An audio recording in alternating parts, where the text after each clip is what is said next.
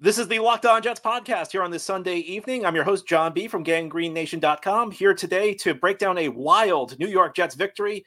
The Jets beat the Giants 13 to 10 in overtime at MetLife Stadium. The Jets improved their record to 4 and 3 on the season, and believe it or not, this team is on a three game winning streak.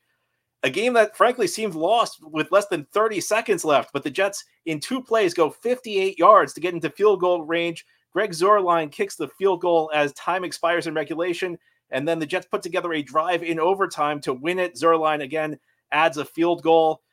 I don't even know what to say after a win like this. I feel like a win like this tends to be very controversial in the fan base because there are people who are going to be happy that the team won. There are also going to be people who are unhappy because there was a lot to not, not like about the Jets' performance. If you know me, you know I tend to be on the more positive side because to me, a win's a win in the NFL. You know, you only get 17 games. They're not all going to be pretty. In fact, sometimes you have to figure out how to win when you're not at your best. And I think about an analogy from baseball, actually, a different sport, but there's an old manager in baseball, Buck Showalter, who just recently, most recently managed the, the New York Mets. But back in the 90s, he was the manager of the Yankees, the other baseball team in New York. And the Yankees acquired this outfielder, Ruben Sierra. And Buck Showalter did not like Ruben Sierra's approach at the plate. And the general manager, Gene Michael, told Showalter, you know, if you don't like watching him, just look down when he's at the plate. Don't watch him and look at the stats at the end of the season. And that's something I think about after a win like this because nobody's going to say this was a pretty game. Nobody's going to say this was a great performance, especially on offense by the New York Jets. I think actually the defense and special teams unit should be pretty happy with how they played. But it, it was an ugly offensive performance. I mean, quite frankly, if the Jets play this way on offense 20 times, they may lose 19 games, but it doesn't matter. You know, it didn't have to look pretty in the NFL, we are in the wins and losses business, and the New York Jets found a way to win. Look, they were, of course, they were helped there by the Giants. Brian Daboll made some incomprehensible coaching decisions along the way, including you know letting Graham Gano go out there and kick a field goal on fourth and short with less than a half minute left. But you know what? I've, I've watched the Jets lose a lot of horrible games through the years, and I'm never going to apologize for a win. And beyond that, this was a key win for the Jets. First of all, this win counts for the rest of the season. You bank another win. You're four and three. You're on a three game winning streak.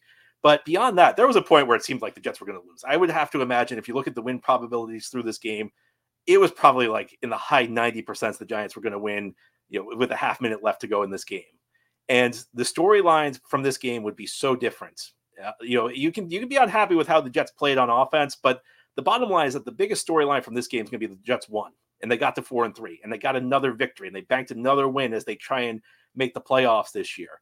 If the Jets had lost this game, well, storyline number one would be about the offense, but it would really first among that would be the play of Zach Wilson, who was frankly terrible in this game for the first 59 and a half minutes and then made some incredible throws to get the Jets into field goal range and then made a couple big plays in the overtime period. Was, this was not a this was not a winning quarterback performance by any stretch of the imagine most weeks by Zach Wilson.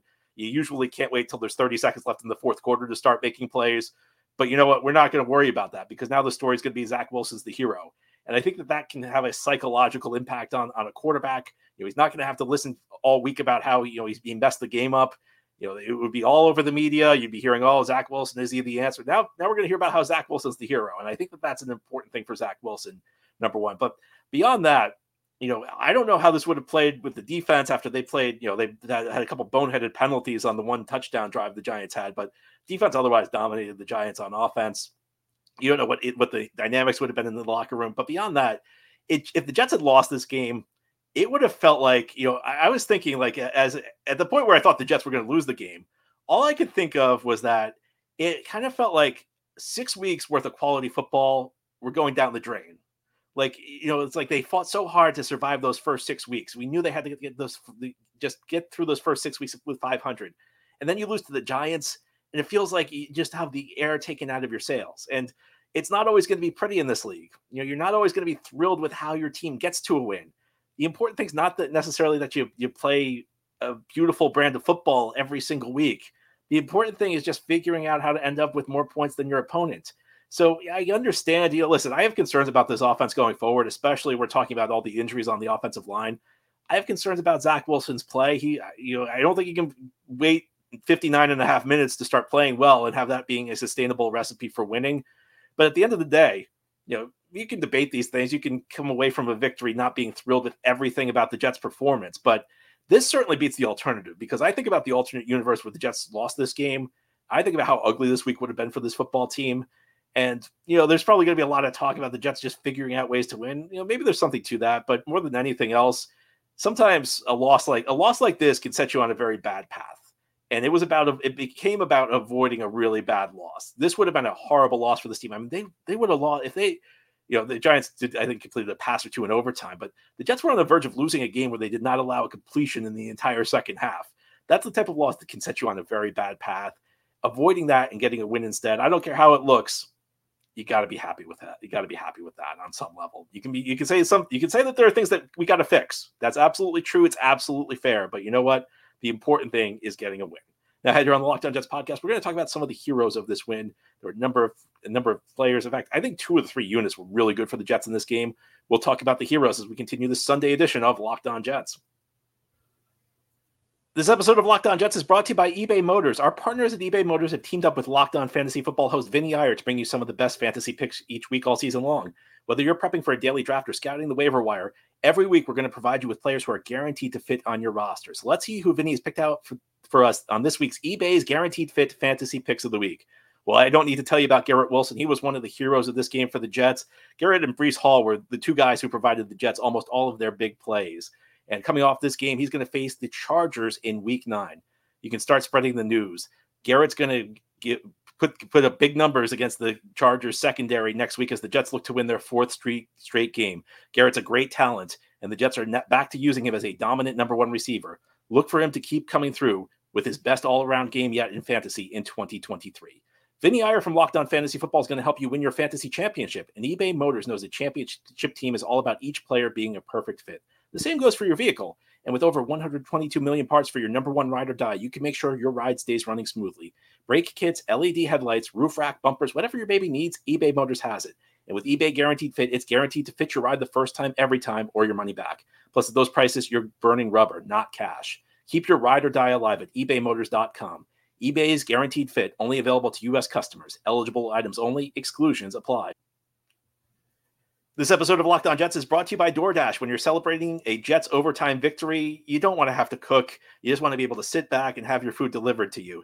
And if you're in the New York area, you should know that the number one ordered restaurant on DoorDash last week was Daily Provisions. Danny Meyer's small collection of all days cafes started with a little bakery and gourmet go to shop adjacent to his flagship Union Square Cafe in 2017. As he opened each location, Upper West Side, West Village, and Hudson Yards, he curated the shops to meet the needs of the neighborhood. Whether that meant good coffee and pastries, high quality ingredients to cook from home, loaves of long fermented sourdough bread with smoked salmon spread, or prepared lunches for events. You can order that. You can order lots of great restaurants on DoorDash. It's the best way to get your food after a Jets victory. And now you can get 50% off up to a $10 value when you spend $15 on your first order. Download the DoorDash app and enter code LOCKED23. Subject to change, change, terms apply. Again, that's 50% off up to a $10 value when you spend $15 or more on your first order when you download the DoorDash app and enter code LOCKED23. It's one word with no space, L O C K E D, number two, number three. Subject to change, terms apply. This is the Locked On Jets podcast on this Sunday, recapping a Jets overtime victory 13 to 10 over the Giants. Hey, I got one right on Thursday when I picked this game. I said it would be Jets 13, Giants 10. So for once, I actually I actually nailed the prediction.